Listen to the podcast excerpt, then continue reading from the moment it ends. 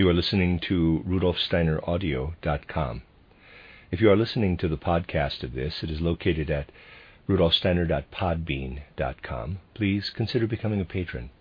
As well, there are two publishing houses, steinerbooks.org in America and rudolfsteinerpress.com in England, who are the sole publishers of Steiner into English and have given me permission to do these recordings.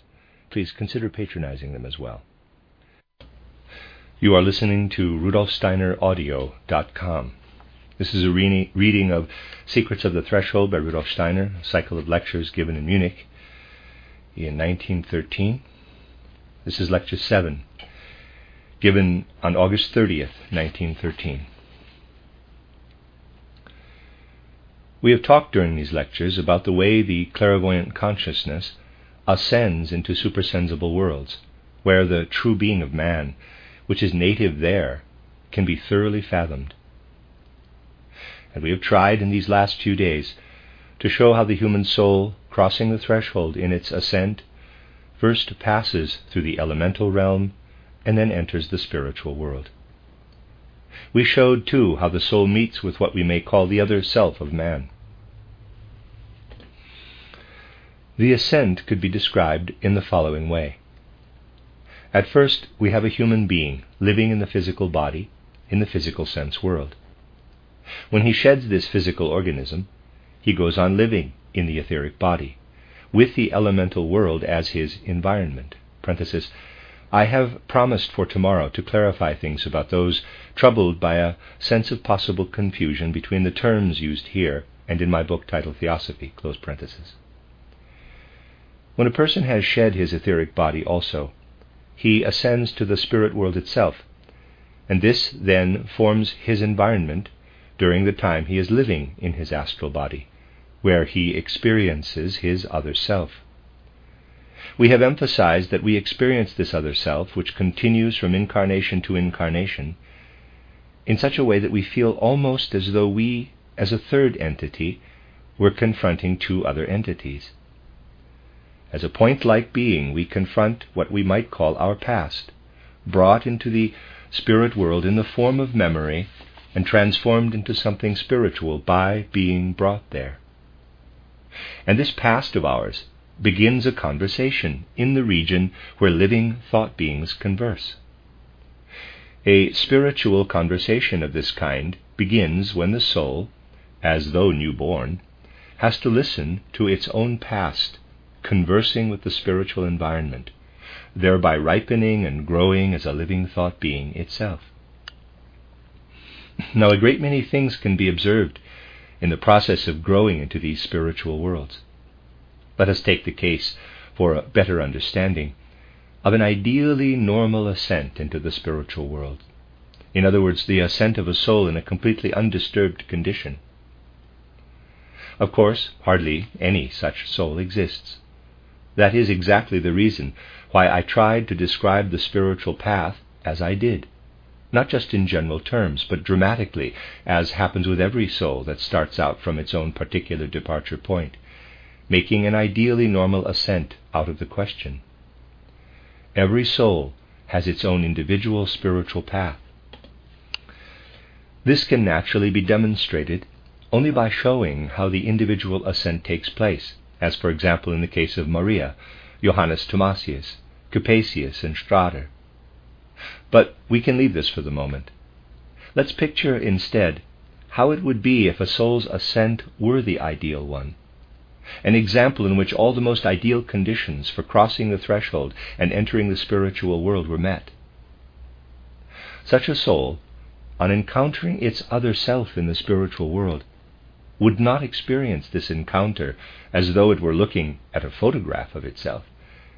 Instead, what is subjective in the physical sense and elemental worlds, and what lives in our souls as abstract subjectivity, namely the soul forces of thinking, feeling, and will, which we say are inside us, are now no longer within us. The thinking, feeling, and will we have in the physical world confront us objectively as a trinity on meeting our other self in the spiritual world. Encountering this trinity, we have to realize that these three are the self. I tried to represent them in the figures of Philia, Astrid, Luna. They are very real figures. There are as many of them in the world as there are human souls. Once you know one, you know them all. It's like knowing all oat grains when you have seen one. But we should be clear that what is usually only a pale, shadowy presence in the human soul becomes, on meeting the other self, a living trinity, experienced as three distinct entities. We ourselves are Philia, Astrid, and Luna. But they are nevertheless thoroughly independent, living thought beings. What a sufficiently strengthened soul must be aware of is that it is itself the unity of these three beings. And one must be further aware that what is called thinking, feeling, and will is Maya, the shadow cast into the soul by these three.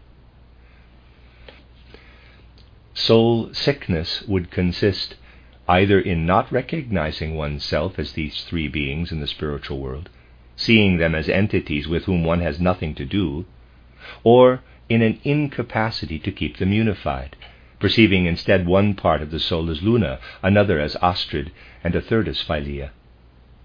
But it takes an ideal soul development, hardly to be found in human beings, to see this other self in its complete threefoldness. We have to say, if we want to see things as they are, that the beings called Lucifer and Ahriman send their impulses into the physical sense world.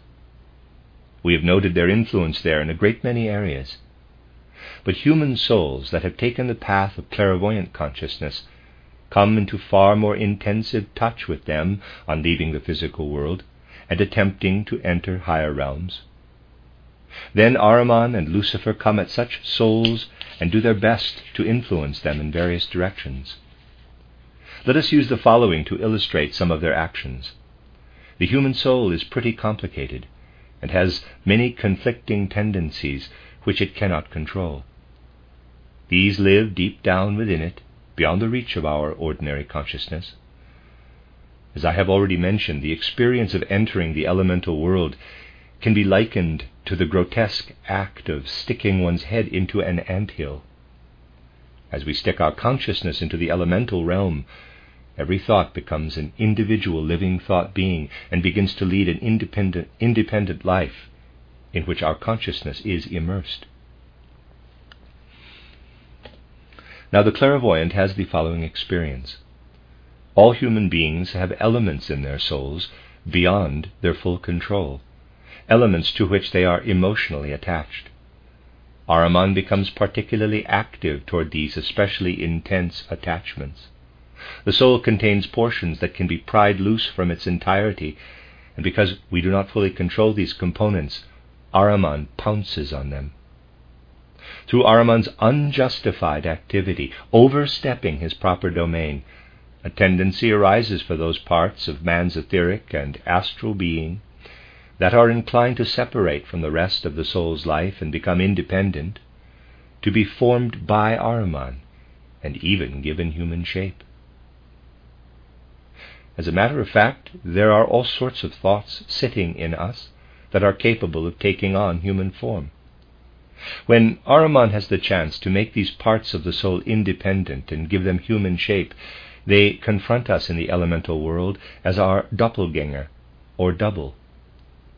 We have to be aware that everything changes as soon as we leave our physical body and enter the elemental world. One can't encounter oneself while in the physical body, but we can be in an etheric body on entering the elemental world, and still see this etheric body from outside as one sees the double. In terms of its substance, the double is a large part of the etheric body. We retain part of that body, but another part of it separates off and becomes objective. We look at it and see that it is part of ourselves, to which Ahriman has given our own shape. Ahriman tries to squeeze everything to make it conform to physical laws. The physical world is ruled by the spirits of form, who share this rulership with Ahriman. Therefore, Ahriman can shape part of the human being into the double. This encounter with the double is in the nature of an elemental phenomenon. It can happen as a result of subconscious soul impressions and impulses, even to a person who is not clairvoyant. The following can occur. The following can occur. Somebody or other may be an intriguant and thereby have done harm to other people. A reader's aside, intriguant is a word for one who intrigues. End of aside. He may have gone out and set another intrigue in motion. On returning home, he may enter his study, where papers are lying on his desk, papers that may contain things he made use of in his intrigues. Now, what may happen, despite the cynical cast of his ordinary consciousness, is that his subconscious may be seized by these impulses to make intrigues. He comes in, looks at his desk, and what does he see? He sees himself sitting there. It's an uncomfortable encounter to enter one's own room and see oneself sitting at the desk. But such things belong to the realm of the possible. They happen often and most easily to those given to intrigue. What one encounters is indeed the double. The double is one among many tasks I have set myself to tackle in the two plays titled The Guardian of the Threshold and titled The Soul's Awakening. We know that the double is experienced by Johannes Thomasius. It is due to his peculiar development and to the strange experiences he has lived through that he has these encounters with the double in the scenes shown. Footnote See the probation of the soul, scene 5. End of footnote. Ahriman can form a part of his soul in such a way that this soul fragment, essentially a part of his etheric body, is filled with self seeking soul elements. This sort of thing occurs only when the preconditions are such as those in Johannes Thomasius's case. You can get quite an idea of Johannes's particular soul in the course of the four dramas. A certain stage in his soul development is also indicated at the end of The Guardian of the Threshold. Footnote See scenes 9 and 10. End of footnote. Such a stage is reached by many seekers on the spiritual path. Let us summarize how things stand with this Johannes Thomasius. Looking back to the title Portal of Initiation, we find him, as it were, experiencing the higher world. But how does he experience it? We might say that if we observe him only in this early part of the dramas, the portal of the initiation, he hasn't advanced very far, not beyond what might be called, quote, imaginative soul experiences, with all the imbalance and mistakes attendant on them. All the experiences presented there are subjective, except for the scenes that are not part of the action, the prelude and the interlude preceding scene 8. All the other action is the subjective, imaginative experience of Johannes Thomasius. He doesn't get beyond this stage in the portal. Everything we see on the stage should be conceived as happening in Johannes's soul as imaginative insight. This is very clear from the stage directions, which, except for the two scenes mentioned, require Johannes, Johannes to be on stage throughout. This is very tiring for the actor. Even though in the temple scene at the end of the drama, Johannes Thomasius says all sorts of things that theoretically have objective validity, we might agree that people say a lot of things in various temples that do not reflect maturity, for which a longer growth period is needed. But words are not what matter here. We see from the whole presentation that we are dealing with the subjective imaginations of Johannes Thomasius. New developments come about in titled The Probation of the Soul. A higher ascent is brought about by Johannes's achieving impressions of earlier earth lives. This does not remain in the realm of imagination, but extends into the objective world where spiritual facts are encountered, which exist independently of his soul. We move away from his subjectivity into the objective world. In the course of these first two plays, Johannes gradually frees himself from his subjective state and enters the objective spiritual world. That was why it happened so naturally, since entitled The Probation of the Soul, Johannes was achieving the first stage of actual initiation. that Lucifer gains the seductive influence shown at the end of the play. Thus conditions are met that allow the further development of a soul like that of Johannes Thomasius, as portrayed in title The Guardian of the Threshold. In this play, Johannes Thomasius is brought into the objective spiritual world. His work impels him at first to a more subjective encounter with Ahriman there. As a result of this meeting, Johannes develops an egotism counter to the divine world order. But now begin his objective experiences, and these are Lucifer's domain. Here we are definitely no longer dealing with the merely subjective, but with a picturing of the spiritual world apart from man. The spiritual world is a spiritual experience, just as the physical world is a physical one. Johannes Thomasius now enters the objective spiritual world for the first time. This means that he is able to bring in with him all the possibilities of, err, of erring of which the soul is capable, especially his strange relationship to Theodora. Johannes's, excuse me, Johannes enters the higher world burdened with all the slag of his lower self, but even so, confronting the higher world. If I may use a shallow term for it, I would have to say that Johannes Thomasius falls occultly in love with Theodora. Certain physical impulses intrude into the higher world in this relationship. As he goes through all this, Johannes Thomasius reaches the point described at the end of title The Guardian of the Threshold. Here he experiences his ordinary self, belonging to the physical and elemental worlds, as well as the other self he met upon entering the spiritual world. In scene 9, the morning walk, as well as in scene 11, the temple, in the presence of Hilary, Johannes reaches what one might describe as his inner sensing of both these two selves. But it is clear that he has not yet reached any balance in the relationship between the ordinary and the other self. He wavers back and forth between the two. Considering that at the end of The Guardian, and thus at the beginning of Title The Soul's Awakening, Johannes Thomasius stands before us as a soul who feels the separate yet parallel activity of these two selves. We can understand that much exists in his soul being that can be dug out, so to speak. At first, Ahriman digs out the double, but there is more in Johannes' soul to be extracted. Let me emphasize that I am not describing all this as a commentary on the dramas, but in order to make use of what they portray, to illustrate actual spiritual conditions and spiritual reality.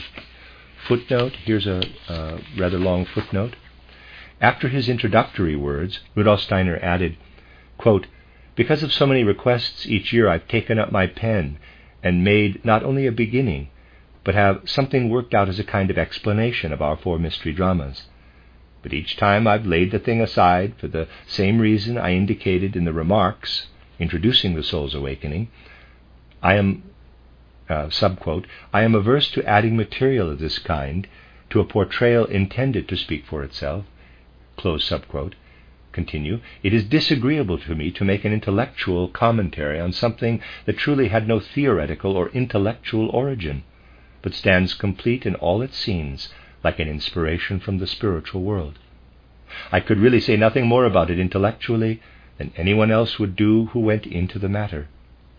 When things are given in this way, there is a definite need to let them speak for themselves and not to suck them dry with clear theoretical thinking.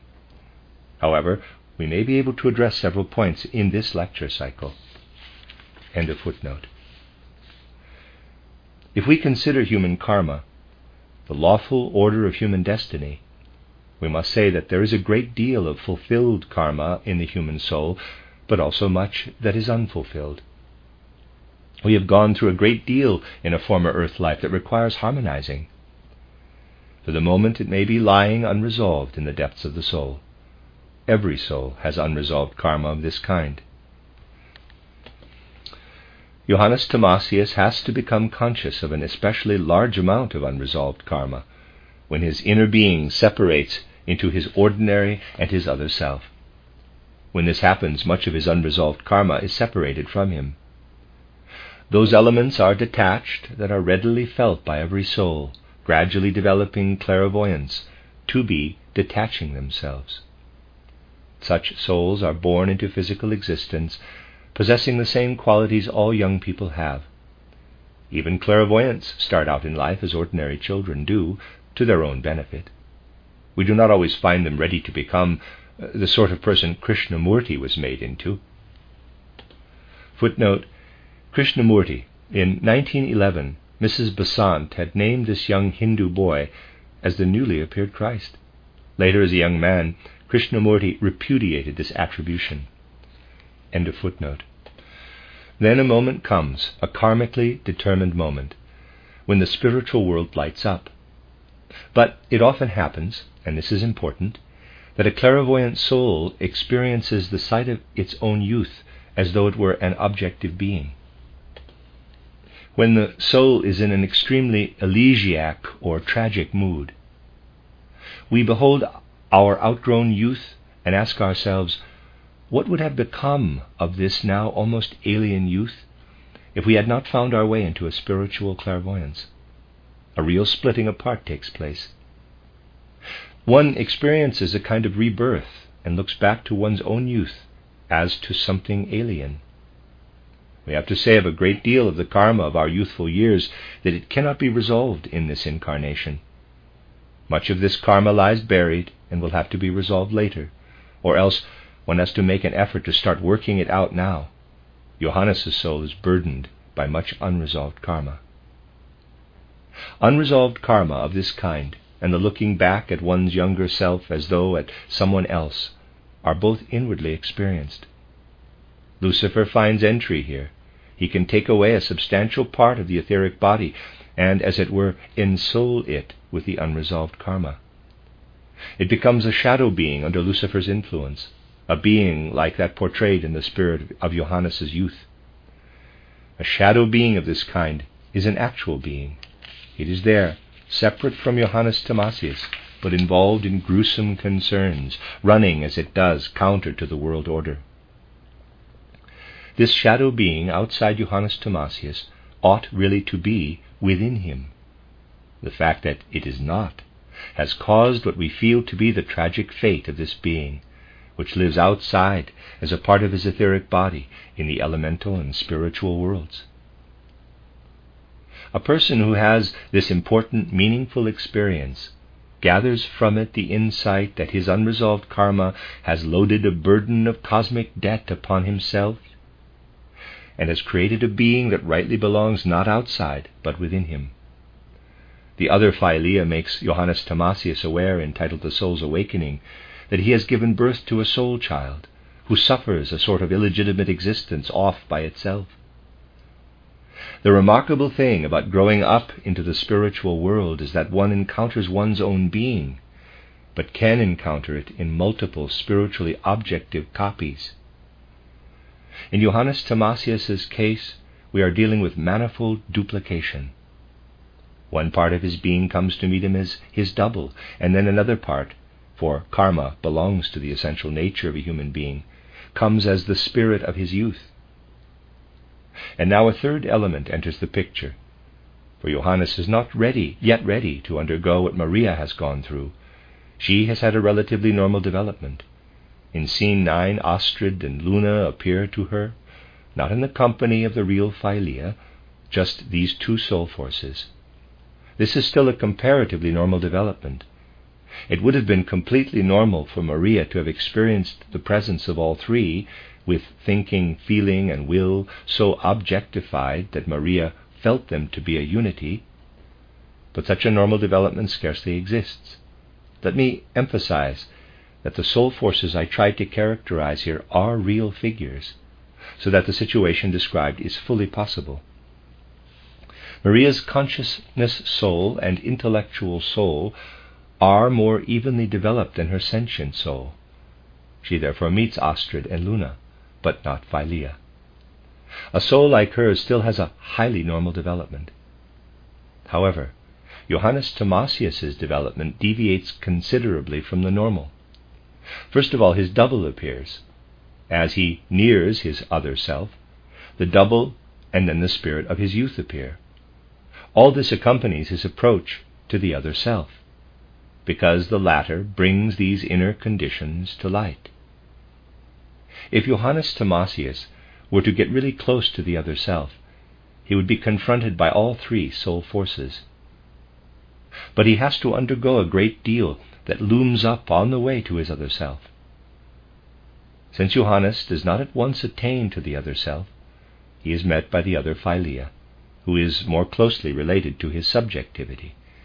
The other Philia is, in a sense, the other self, but the other self, which is still resting in the soul's depth and is not fully separated from it, is still connected with what in the physical world is most similar to the spiritual realm.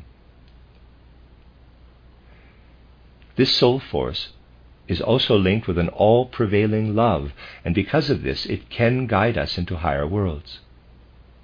And so, the other Philia, the third figure, is encountered by Johannes Thomasius on the way to his other self. If a soul were to meet all three soul forces, it wouldn't have to contend with any obstacles. As it is, however, the whole being of man can take objective form and appears in the outside world in its entirety.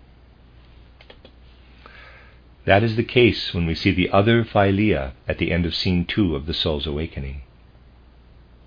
Now, I explained to you that as a man grows into the elemental world and even into the spiritual world, he must acquire the capacity to transform himself, because everything in those worlds is always in a state of transformation.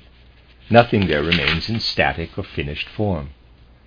Finished form exists only in the physical realm, whereas in the elemental world everything is mobile and capable of change. But since everything is constantly changing, mix ups can occur. If one is not alert enough, one can mistake one being for another. That is what happens to Johannes Thomasius. First, the other Philia appears, and later on he mistakes the double for her. Mistakes of this kind can happen very easily. We must realize that we have to work our way very gradually to an exact beholding of higher worlds, and that because of the constant change there, mix ups can well occur. And the way these mistakes come to light is extraordinarily significant for the course of a soul's development. Johannes has had an experience three times over, as you will remember. The nature of this experience is due to the particular way he has developed. Footnote These three times over appear in the soul's awakening scenes 2, 4, and 10. End of footnote. The first is with the other Philia the second with the double, the third again with the other Philia. A triad of experiences. Everything in the world comes in threes. If we don't find them, we should look for them.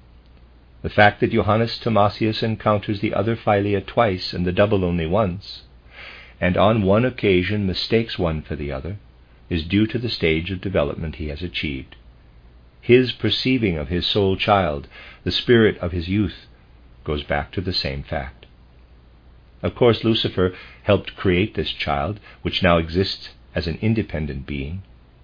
It is one of the most shattering experiences the clairvoyant can have to find the spiritual world peopled by shadowy beings created by Lucifer from parts of unresolved karma. We can find many such shadow beings which we ourselves, prompted by Lucifer, have placed in the spiritual world through our unresolved karma. These experiences with shadow beings correspond to the point our soul development has reached. Let us assume that Johannes Thomasius' case had been different. He would have made two mistakes, would have been wrong twice and once right, have seen the double twice and the other Philia once but the actual fact was that he was too caught up in subjectivity. Maria, in contrast, has gone so far in the direction of objectivity as to be confronted by two soul forces. But Johannes has to strengthen his soul to a point where what still remains rather subjective can confront him objectively. Quote, enchanted weaving of one's own being. These words strengthen his soul. And as this enchanted weaving of his own being becomes more evident, and brings him closer to his other self, Johannes confronts himself in his double, in the spirit of his youth and in the other Philia. Johannes Thomasius would have to have a different makeup to experience this triad differently, making two mistakes, let's say, and seeing the double twice. He would not have seen just one spirit of his youth as the soul's awakening has it. He would instead have seen many of his soul children in the realm of shadows. Here great secrets of soul life make themselves felt. You can see from all I've been saying that the clairvoyant path to man's true being is complicated, for the soul itself is complex. To approach it means to ascend step by step into spiritual realms. It means also that you become a being of memory, a being of the past, where you become aware that you are not in the present, nor for the moment have you any future. You are what you have been and carry your past into the present. Your further spiritual growth is then such that what you have thus carried into realms of the Spirit, what you experience spiritually, starts a spiritual conversation with the surrounding spirit world. You grow as you listen to this conversation of your own past with the living thought beings of the spiritual world. But when you feel yourself thus transposed into the spirit world, wherein you come upon your other self, you will also have a feeling that can be described like this Quote, You are now indeed in the spiritual world. You can find your other self as a spiritual being, due to the fact that you are living in the realm of the spirit, clothed in the astral body. But as yet you cannot find your ultimate true being in this world. In spite of ascending into spiritual realms, you cannot yet find the being whose shadow is your ego in the physical world. One learns little by little what a significant experience one must still undergo in order to penetrate to the true ego, the true inner being, enveloped in the other self. Man's being is indeed complex and lives far down in the soul's depths. And actually, to reach the real ego requires living through a variety of experiences. It has been emphasized how one can penetrate into the spiritual world with memory, how no new impressions are received, how what one has been must be allowed to speak, and how one, now a point like being, must listen to the spiritual conversation between one's past and one's spiritual environment. We retain this memory. It also stays with us between death and rebirth. The memory of real sensory existence between birth and death stays firmly present in the soul between death and rebirth. But if one penetrates to the true ego, after having become clairvoyant, one comes to realize that a decision, a spiritual deed, is necessary. And it can be said of it, this must be a strong, determined decision of the will to root out, to forget the memory of what we have been in all its detail, with this we come to something that was also dimly apparent in earlier clairvoyant and cognitive stages of experience. In scene three of Titled The Soul's Awakening, where Strader stands at the abyss of his existence, there is a foreshadowing of this experience that one has in spiritual realms. But one stands in the fullest sense of the word at the abyss of existence when one makes the decision in true freedom and energy of will to blot out and forget oneself. All these things are completely true of all human beings. Nevertheless, people are unaware of them. Every night we are required to blot ourselves out without being conscious of it. But it is an entirely different matter fully consciously to give over to destruction and to forget one's remembering ego, to stand in the spiritual world as a nothing on the edge of the abyss of nothingness.